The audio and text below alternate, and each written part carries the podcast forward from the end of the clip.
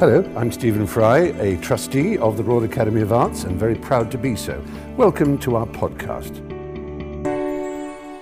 We have indeed a distinguished panel. Uh, Cornelia Parker RA is well known for her large scale, often site specific installations. Uh, she's an artist who engages with the fragility of existence and the transformation of matter, working with a range of, of mediums, and we'll see some of that uh, today by images. Uh, Cornelia has collaborated with all sorts of institutions, uh, such as HM Customs and Excise, the British Army, Madame Tussauds in London, and even the National Rifle Association. Uh, she was nominated for the Turner Prize in 1997. She was appointed an officer of the Order of the British Empire in 2010. On the other side of uh, the panel, Christian Marclay is a visual artist and a composer whose works explores the juxtaposition between sound recording, photography, video, and, and film. His installations and video film collages display provocative musical and visual landscapes, will also have, and have been included in exhibitions at the Whitney Museum of American Art in New York, the Venice Biennale, the Centre Pompidou in Paris, the Kunsthaus in Zurich, the San Francisco Museum of Modern Art, among others. And Dr. Ros Holmes is a junior research fellow at the University of Oxford, specializing in modern and contemporary Chinese art and online visual culture. So I'm very happy to have her a replacement because, of course, also especially of Ai Weiwei and his exhibition. Her doctoral dissertation examined how the dis discourse of Wen Ming, translated as civilization or civility, has been visualized in 20th century art in China with a particular emphasis on contemporary practice. She previously worked in Beijing as the program manager of a contemporary art space and as the assistant curator for education at the Ullens Center for Contemporary art. The occasion for this discussion on the ready-made and destruction in art is the Ai Weiwei exhibition at the Royal Academy, which I trust uh, most, if not all of you, will have visited by now. So I think it is the background against which we shall discuss these uh, general uh, issues. So I would like to start with uh, Ai Weiwei and mention the fact that there is something uh, intriguing about his relationship with objects, and he, especially objects that can be regarded as part of, of heritage and that should be preserved.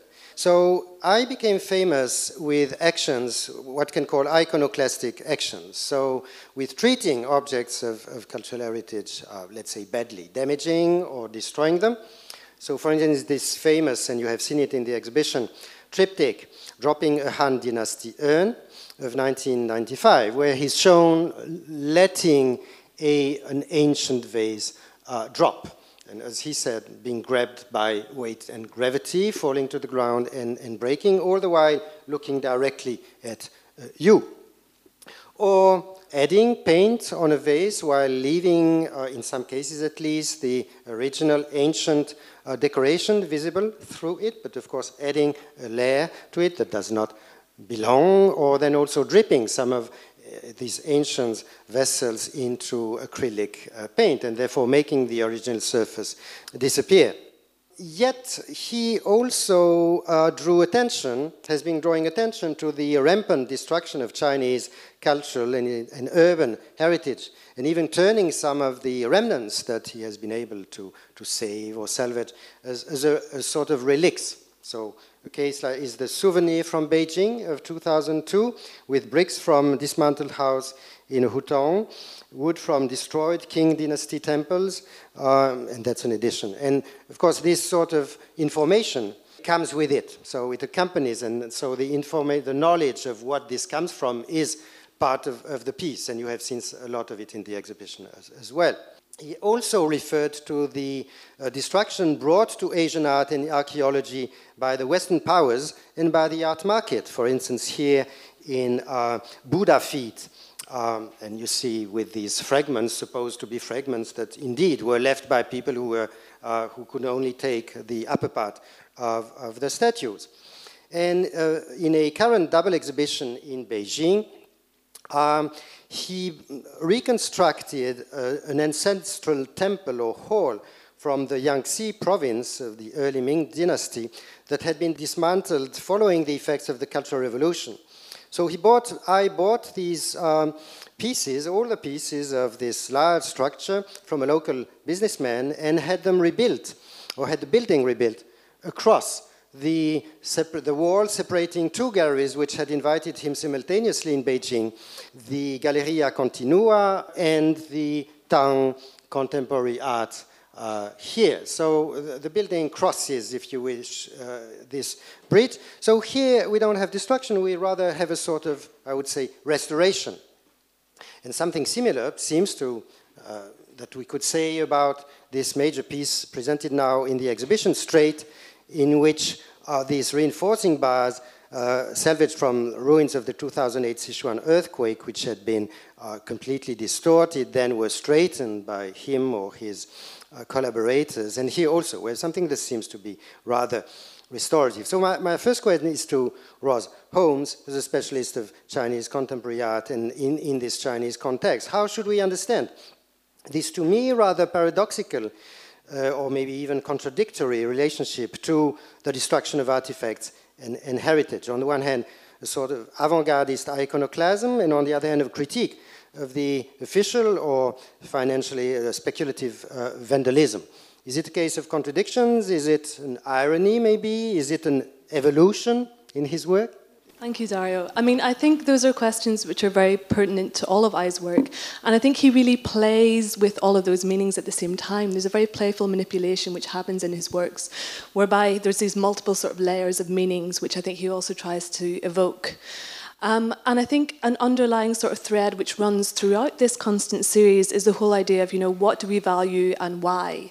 Who gets to assign value to certain objects and who gets to authorize that? And I think especially we see that in his ceramic works. You started off by showing Ai dropping a hand Han Dynasty urn. And this is sort of seen obviously as a very sort of provocative, iconoclastic act the very fact as well as you mentioned that his his gaze and his facial expression is exactly the same from the first shot to the last shot so that whatever sort of response is in the viewer's mind is, is left purely to the spectator if you sort of notice this he reduces this act to almost being something extremely ordinary now this whole series which obviously began whenever he returned from new york to beijing about 1993 he began to produce a series of ceramic works of which the first one was called coca-cola han which you showed immediately afterwards. So these ideas of sort of value and authenticity, you know, has this work in some ways been sullied by the incorporation of this sort of logo which has been emblazoned around the vase? Or has it been in some ways sort of its value has been elevated through the act of doing this? I mean, many of these artifacts perhaps are not necessarily of museum quality, and yet they are definitely significantly imbued with sort of um, material and cultural value. Um, and I think the interesting thing to note about these ceramics as well is that they really form part of the canon of the beginning of Chinese ceramics and form part of this sort of Neolithic societies who are credited with forming the origin of Chinese civilization. And this is a history which can therefore said to stretch back 5,000 years into the past. And this is a, a, sort of number which is constantly even invoked by the current government in many ways to sort of, sort of, you know, that proclaim themselves therefore as the inheritor and the protector of this history and this tradition. And they therefore use that as well, you could say, to sort of buttress their own claims to authenticity and legitimacy.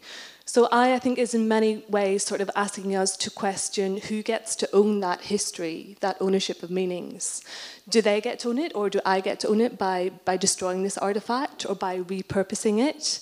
And I think he constantly asks the viewer to really think about their own cultural conceptions, about where those come from. Now, obviously, there's been a lot of sort of questions about are these really authentic objects that he destroys? You know, people, yes. So I can. There's an interesting incident which actually happened um, quite early on, actually, in Ai's career. So this was in 1998. He participated in an exhibition in New York at Max Protetch Gallery, which was called Double Kitsch, and it featured about the work of about nine or ten Chinese artists. And Ai contributed to that exhibition with this work, which is called Coca Cola Tang from 1997. Again, it's one of these sort of Neolithic vases which he inscribed with the Coca Cola logo, which you can see here. Now, at the conclusion of the exhibition, the gallery actually shipped back Ai's work to Beijing with the accompanying statement. I'm afraid maybe you can't read this, I'll try to read it out. So basically, they said, um, Dear Ai, oh no, this is actually to the gallery owner. Um, during shipment back to Beijing, the pot was actually broken because they sent it via FedEx. Yes, exactly. So it was sent via FedEx. Um, it got broken in the process. Of course, then Ai obviously complained and sort of said, "What are you doing?" And they said, "Well, we felt that we were essentially burdened with the transportation of a work which was not purport. It didn't purport to what it was actually what it was. Right? They said this is actually it's not a real pot. It's fake, and therefore we felt that we were misled." Now, Ai obviously, as you can imagine, was rightly felt extremely angry at this. Um, he, therefore, there was a sort of a torrent of communications that went back and forth between um, himself and the gallery in um, New York, and they sort of said, "Well, the insurance company is not going to pay for this. We've ascribed it a value of fifty dollars." yes. So then I had it actually shipped to Oxford and to undergo a thermoluminescence test, which is actually used to verify how old these pots actually are. And the conclusion was that it was actually 800 years older than I had originally thought. so it was, in fact, even older than the Tang dynasty. So you can imagine then he felt obviously rightly justified in doing this. Um, and he actually re exhibited this work almost 10 years after that original exhibition. This is from an exhibition um, in Beijing. And you can see actually the vase, which is put in this small box. He actually had the missing pieces sort of glued back together.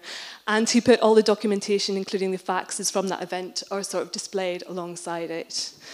So I think he's really about, you know, turning these ideas of authenticity, of value on their head, and also playing with these dichotomies of, you know, how is value ascribed by whom, you know, by the art world, by, you know, is it the gallery that decides that they're the ones that can, you know, that get to ascribe that value. So I think that's why, you know, his very interesting provocations. Well, thank you very much. I would gladly also ask Cornelia and Christian um, how they feel about, uh, and if they have any observations about Ai's way of dealing with objects and, and of using and reusing and recycling, in a sense, objects. Um, some of which are more or less old, some which were uh, purposefully um, dis discarded or, or destroyed, um, some which he had actually made, but after using ancient traditional techniques. And also, do you think that the term ready-made, which was proposed for this discussion, is it appropriate in that case um, or not? So obviously, I use the found object in my work a lot, and um, you know, Iwona Blazwick wrote this great um, essay for me for a publication I had about the, the idea of the ready-made versus the, the uh, found object, you know, and her, you know, discussion of the, that subject was that um, the, a found object is something that's had a history. The ready-made is something straight off the shelf, new, you know, like the Duchamp's urinal or something you can go and buy that's mass-produced. So um, um, I think, you know, for me, I always thought I was interested in the found object rather than the ready-made, although I'm a huge fan of Duchamp too. Um, so, so he's obviously using these found objects which have all this cultural baggage attached, whereas the ready-made is already is not yet got cultural baggage attached. It's it's kind of fresh off the shelf, as it were. So so I mean, you were saying earlier about it's hundred years old. The idea of the ready-made, you know, and that's mm -hmm. and and now we're very used to seeing found you know found and new objects in work. Um, well, I, I think you know, that using these these things like temples and uh, pottery, things that are actually undervalued in China. And now Ai think it's going the other way, isn't it? I think Chinese are suddenly realizing now they they're acquiring lots of wealth that a lot of this stuff that they weren't interested in 20 years ago, they're really rushing to the auction houses to, to buy up. So, so I had obviously bought these things when they were reasonably cheap for him to be able to destroy or, um, you know, um, get, get, get vast, vast quantities of wood from temples. Um, so, but I think it, you know, it parallels quite a lot of things I've been doing in my own work for the last whatever years. You know, in New York, uh, there's antique shops full of this stuff. Yes. Uh, so it's it's almost like there's so much of it and I don't know much about pots, but um, you know, the, the, the fact that there's this large quantity of them available makes the act of destroying it less destructive, maybe. I don't know. Yeah, I think perhaps in China too, where things are still being assessed, you know, about the Cultural Revolution and where these artifacts fit into their history and, and, and them being undervalued. And I mean, um, is it in uh, Japan where they destroy things all the time and move temples around? Well, uh, there, is, there is the famous case of the Ise Shinto shrine, which is reconstructed every 20 years. Now, the question of how typical is that is a bit another one because they do also keep and preserve things. But there is this idea that has been used a lot of an east-west opposition around this issue. The West valuing, supposed to be valuing more material authenticity, that is keeping the stuff itself from the past. The idea of John Ruskin that the value of a building is in the last inch of its surface, and if you take it away, it's gone, and therefore restoration is the worst destruction yeah. that there can be because you replace a building with a false description of what it was. Huh? That's Ruskin's idea.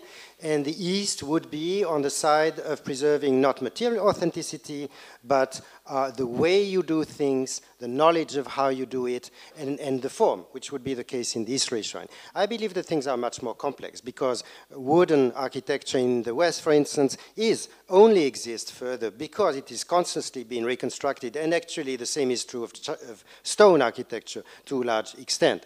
But indeed, but there is this, this question of how, where does authenticity which I think is also quite, quite uh, important. Maybe we could indeed come to this question of the, of, of the ready-made, and then I think we'll, we'll come indeed to the, the works you want to show us. But I wanted to ask um, Christian, who is, because he's also working with music and sound. And sound is reputed, although it has material supports of all sorts, instruments, uh, musicians, a room, uh, a record, and so on. But sound itself, or music itself, is regarded as, as, as immaterial. So can one destroy it? Can one damage it? Can one break it? So what is your answer? It isn't immaterial anymore um, in the sense that we found ways to record music um, and um, through records, for instance, uh, vinyl records, or before that, you know, um, even more fragile materials. Um, and strangely enough, now music has become uh, digital and is in a way more immaterial uh, than it was. So it's a lot harder to to break an original. So um, the the idea of something uh, original is is a fiction in a way. Um, um, but uh, I, you know, you you what you were talking about made me think about musical instruments, which is also uh, quite interesting in in uh, uh, collecting or preserving, trying to preserve these uh, ancient instruments. Uh, there's there's kind of two schools. One is you know you you preserve them, you don't touch them, uh, you dust them once in a while. and another is you actually play these instruments because they, they have to be played to, to stay alive. Um, I think a lot that's maybe a nice image to to um, to put uh, on top of uh, Ai Weiwei's work because um, he's he's full of contradictions. Um, and I, I, think of him more as someone who's trying to preserve uh, his heritage. Um, and, um, you know, sometimes you have to do destructive acts to uh, make people pay attention. Um, it's uh, maybe a desperate act. But in in the end, uh, you know, you, you you get attention. I think uh, in the show, the the piece that moved me the most was the one um, with the rebar, where he's you know tediously um, straighten out these these bars, um, which. Um, is is is a very absurd kind of uh, gesture. Uh, it's it's the opposite of the ready-made uh, in in a sense. And it's also looking at, at, a material in architecture which is completely hidden and that we don't pay attention to. It's sort of um, this inside structure, this skeleton that keeps everything together. Um, and in the case of these schools that were destroyed by an earthquake, uh, these uh, were uh, underused. Um, so th- there's a nice um, contradiction um, there. Um, so I like the idea that he, you know, they didn't use enough of them, and mm-hmm. and they became, you know, mangled by the pressure. Um, and then he, what he's done is made them fit for purpose, but through a very violent means. You know, each each of those bars has had 200 blows to, to make it straight again. So it's all this energy that's gone into unbending what nature did in seconds. You know.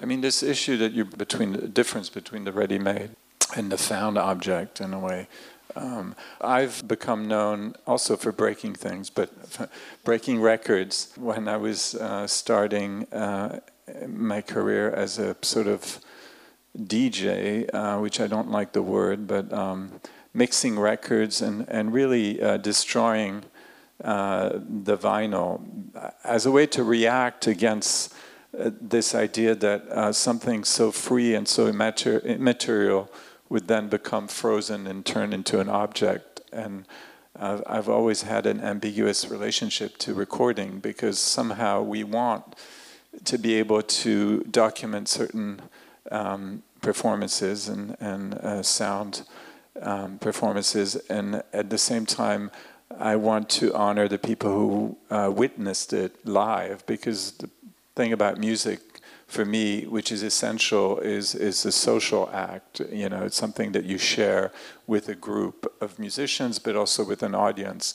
Um, then, as a recording, it becomes um, totally out of your hands, and, and it becomes more of a private uh, object that one uh, listens as they wish. Or what do you think about all the illicit tapes that were made? You know, I was thinking of Bob Dylan's concert where somebody shouted out, um, was it heretic or you know, uh, um, I forgot what he said. What did they say? but it was amazing to capture that, and that was you know a really iconic moment. But there was somebody there recording that, and that mm-hmm. a lot of people can't be there, you know, because they weren't alive then. But what do you think about those kind of live tapes? Well, yeah, they, they, they haven't, you know, I mean, we, we all depend on recordings, um, visual and, and um, sound recordings. Um, but uh, there is something magical about sound being ephemeral. And uh, I think I was always attracted to that dimension. So I felt the recording was limiting. Uh, yet I found that by damaging this fragile surface of a vinyl, uh, that I could open up uh, endless possibilities. So, in fact, in the destructive act, there is a creative act as well. A scratch on a vinyl becomes can potentially become a rhythm uh, in the music. So, uh, it, it, the work was more um, about you know, building uh, a new sound vocabulary out of this uh, destruction of, of this multiple. And so in this case, it's very much a ready made uh, because records are usually uh, pressed in, in the thousands. Um, and um, yeah, but um, the the uh, the scratch on a record is unique. I did this piece in 1989 um, called Footsteps, uh, where I recorded my footsteps, myself walking in the studio, and then made a one-sided record 12 inch record of this recording, which would, was then glued to uh, the floor of a gallery as, as a tiling. And people were invited to walk on them. Uh, I mean, this is not exactly the same. Ah, these okay. are these are records that are uh, found records. Hmm. Uh, but I had made a record specifically to be um, in a similar installation. So you have to go back. I mean, today records um, are not the medium of choice. So um, most people are not familiar with the handling of records and how fragile they are. And the idea of actually stepping on a record uh, is not as destructive today as it was in the 80s. Um, and that that's an interesting. Um, I, I, loved it when records were made of shellac, yeah. which I think is a kind mm-hmm. of secretion from a beetle. So mm-hmm. I like the idea mm-hmm. that mm-hmm. you were listening to mm-hmm. a diamond on top of. Yeah. And vinyl, you know, vinyl was made out of uh, you know oil, which is deteriorating uh, matter, uh, maybe skeletal. It was really about mashing up as much different styles of music together and not uh, there's there's no hierarchy between you know pop music, classical music, or whatever. Uh, it's all material out there on a piece of plastic that uh, was for me very cheap to use. You know, I never spent more than a dollar on a record. Mm-hmm. This stuff was made with junk. Maybe to some it's still junk, but mm-hmm. uh, to me it's you know part of the creative process. Mm-hmm. I think it also raises the question of how far, what is the limit between extending the uses or putting to unexpected uses objects can be musical instruments or it can be recordings and actually damaging them or, or destroying them. So maybe I'm reminded, and we could move to uh, the first work that I saw by, by you, uh, Cornelia, which is a bit further, uh, and that was in, it happened to be in uh, Fort, uh, Fort Worth, uh, Texas, in the Museum of, of Modern Art. Glimmering objects floating in space, suspended in, in the air, like a sort of, of, road, if you wish, and all of them symmetrical. Seen from closer, these objects turned out to be made of, of silver, silver plates, silver cups, and, and, and um, candlesticks, and so on, visibly crushed. The result emphasized the symmetry. By the way, the piece uh, is called Rorschach. As I said, after a first sight of beauty, there was this sense of violence also, and if something have been uh, really treated in a way that it was not intended to be. So I found that tension interesting, intriguing. So I wanted to ask you, and, and how, um, how, important is the violence in this? well, it's very important. I've got more refined over the years with my violent acts, and this was a, a later silver piece, which I used a 250-ton press to squash it, which meant I had to squash very um, nicely made objects because the, the solders wouldn't cope with you know um, the pressure. So um, so I had to really, and then also I had to squash a lot of things to get symmetrical things. Most of the things I squashed so, aren't symmetrical. So then so there was a re refuse of Yes, uh, um, but uh, you know my earlier sort of um, process was a, a, bit more crude, which was that was a steamroller which was only 10 tons. So um, after doing this piece, which now uh, I mean in 1988 the squashing happened in 89, 88, 89 was this piece, so it's quite old. But this is now owned by the Tate, and now the Tate have got all these fragmented objects, um, which I, you know, were all very cheap and nasty actually, but they broke up with the 10 tons. And now they've made beautiful, you know, mm-hmm. velvet-like drawers for all these objects, all these fragments. it's quite extraordinary. Um, but the, the early the piece you saw in Fort Worth is a later piece where uh, there was quite a long time when I didn't squash anything. I was doing ploughing through all kinds of other destructive uh, ways of making things, but then I was drawn back to squashing, and uh, it's somehow one of my favourite activities. The fact there's something so childish and so pleasurable in destroying something. I mean, we shouldn't forget that aspect of it, you know. Um, um, yeah, I, I squashed a load, uh, um, two brass bands worth of instruments, and one was um, for the V&A in 2001. Um, without the players. Without the players, yeah and I used the lifting mechanism of Tower Bridge to squash. Um, you know, they had these 20-ton pistons, and they. So it was for the British galleries of the the V&A. So that's why I used this famous British monument, you know, the the the, the bridge. And I thought at first I was going to squash them between the. Um, the bits of the road when they came down, but that wasn't very practical. but the instruments I squashed were from, they were clapped out wind instruments. They had a lot of breaths go through them. Um, I bought them from the British Legion, from you know colliery bands and um, you know um, Salvation Army, but they were defunct. Um, but they, I like the idea that it had all these breaths through them, and then I'd just squashed the last breath out of them. And the V&A at the time had this display of musical instruments, which were all beautifully carved carved and inlaid and harpsichords and violins. And they also had lots of ceiling roses which had musical illusions, you know, harps and violins and all the rest of it. So I created this floating ceiling rose with a fanfare of squashed instruments, and it was called Breathless. Could you record the last breath, actually? Um, I could have done, but um, I didn't. But uh, Michael Nyman, who's a wonderful musician and composer, he made a piece um, for the opening of the V&As, uh, that's you know, the, the, British galleries, and, and he made it based on my brass band, um, squash brass band, so it was a nice... And there was a brass band playing his piece underneath it the night of the opening, so... But the brass band uh, community seemed to really like it, which I liked. Was it organized the way the band would be uh, displayed, or well, I, no, it was formally, you know, the big instruments, the medium instruments, and the small instruments. So it was to do, it was by size. It's like my exploded shed, you know, small objects, medium objects. Yes, um, you know, my shed blown up, um, and, and this army blowing up the piece for me. Um, but that piece was organised, formalised by small objects near the light, medium objects, and uh, big objects and then the wood. And I was trying to put the shed back together again. So a bit like Ai Weiwei with um, destroying something and then re- reconstituting it.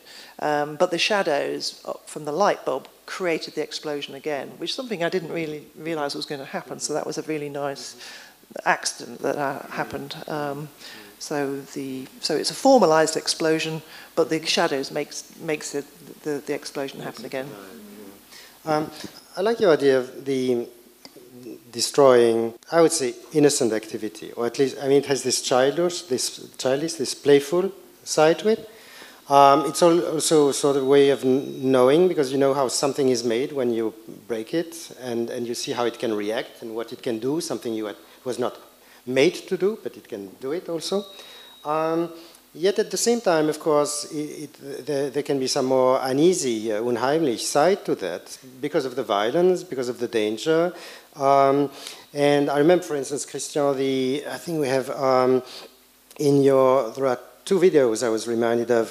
One which you show that was included in the uh, recent exhibition at the Hirshhorn Museum in uh, Washington, D.C., called Damage Control uh, Destruction in Art Since the 1950s, and that's um, guitar uh, drag of, of, 2000, and where one sees a guitar, uh, you'll correct me, but it's, it's been slowly destroyed and, and very noisily actually destroyed by being dragged behind a car, behind a, a truck or a pickup truck on the road and then uh, out of the road in Texas, and, and that referred, among other things, but to the murder of James Byrd Jr. in Texas in, in a rather uh, similar way. So once you know that, of course, it, it's, you can't just enjoy the strange and, and also, well, uh, aggressive music.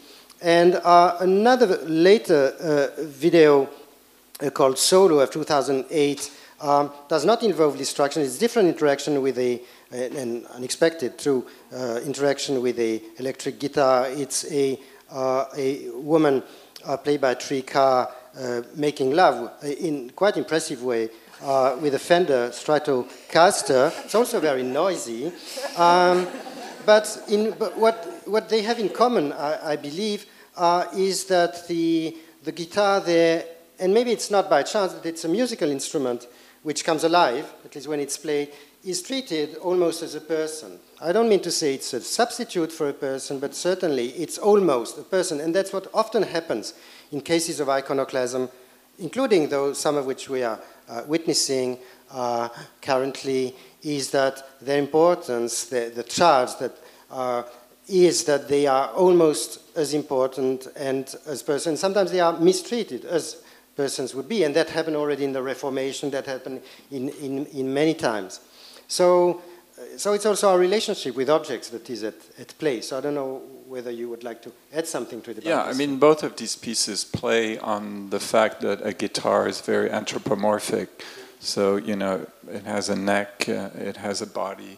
Um, it, it, often uh, musicians might give their guitar a human name.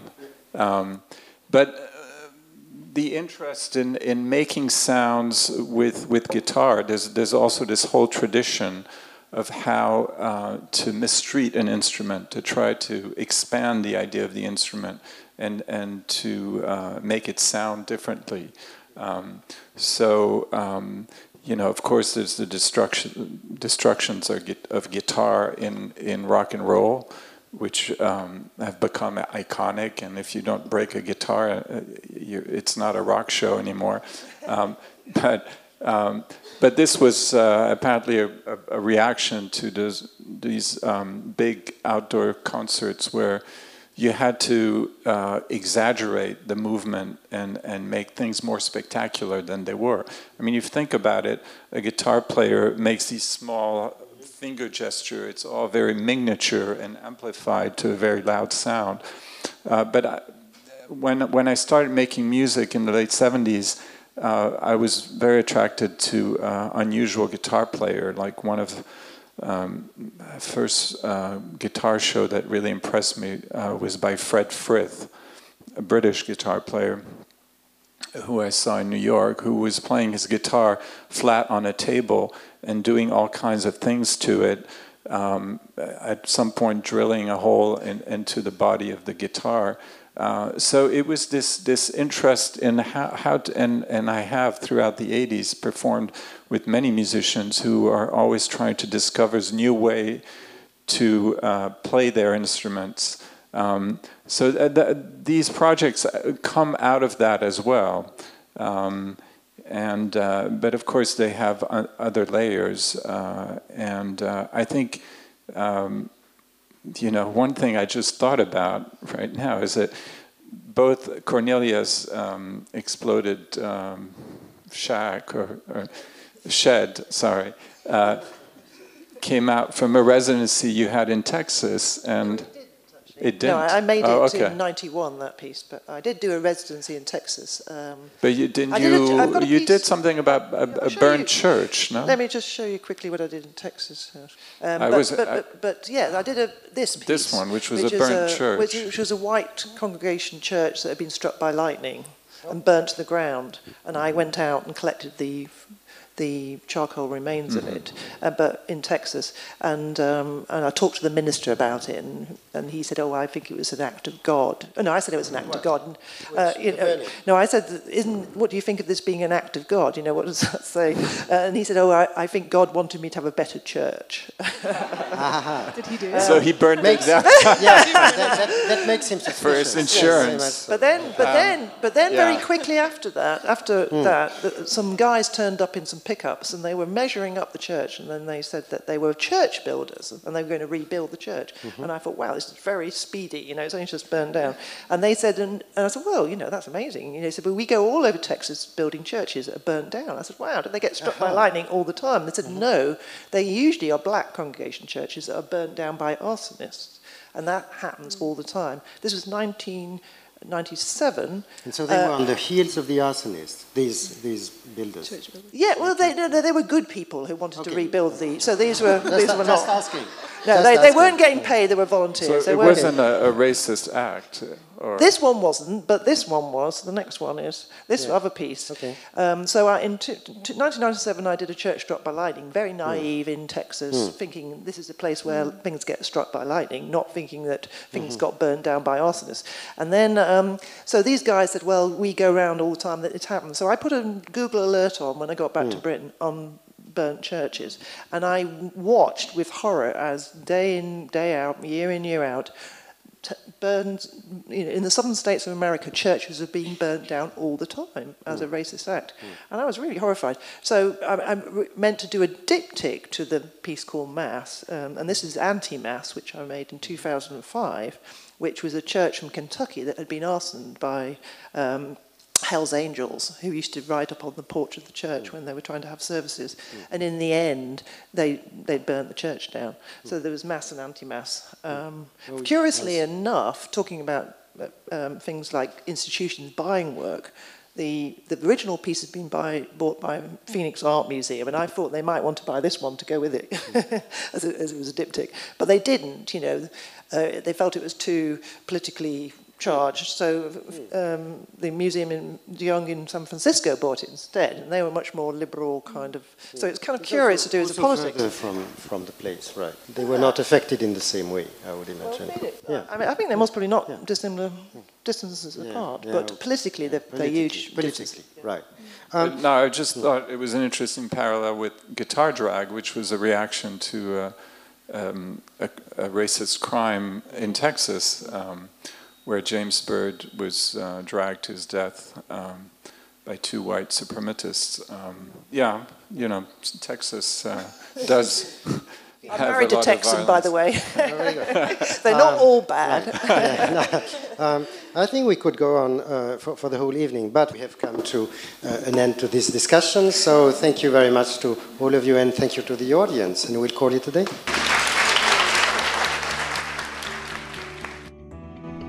Thank you for listening. For more information about the Royal Academy, please visit www.royalacademy.org.uk.